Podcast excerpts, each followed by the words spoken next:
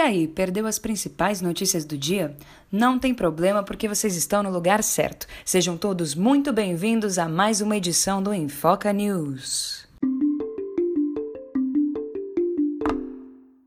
Mudanças. Senado aprova projeto de lei que institui uma nova política de preços de combustíveis. O texto, aprovado nesta terça-feira, também cria uma taxa de exportação de petróleo com o objetivo de estabilizar os preços do combustível. O projeto ainda precisa ser aprovado pelo plenário.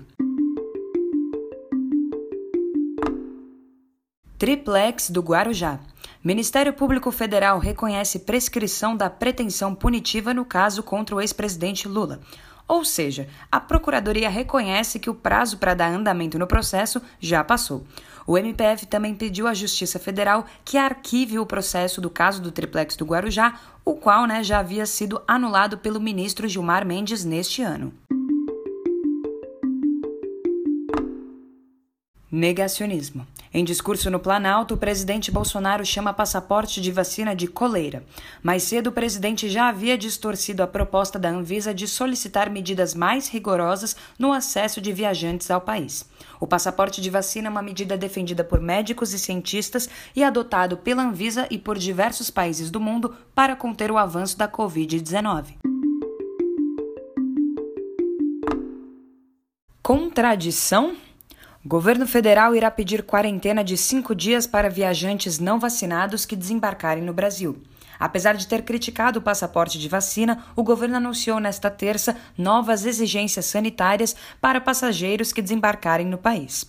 A primeira será exigir o teste negativo do PCR feito em até 72 horas antes, e isso para todos os passageiros, tanto vacinados quanto não vacinados. A segunda será uma quarentena de cinco dias para os indivíduos não vacinados que cheguem ao país, seguida de um teste PCR.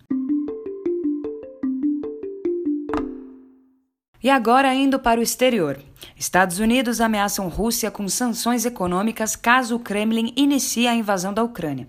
O alerta foi feito nesta terça pelo presidente norte-americano Joe Biden durante uma videoconferência com o líder russo Vladimir Putin.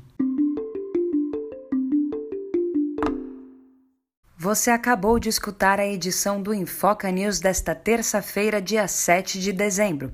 Não esquece de seguir a gente nas nossas redes sociais, no Instagram Infoca e no Twitter Infoca News. Um abraço e até logo. Produção Infoca. Repórter Carol Ávila. Edição Carol Ávila.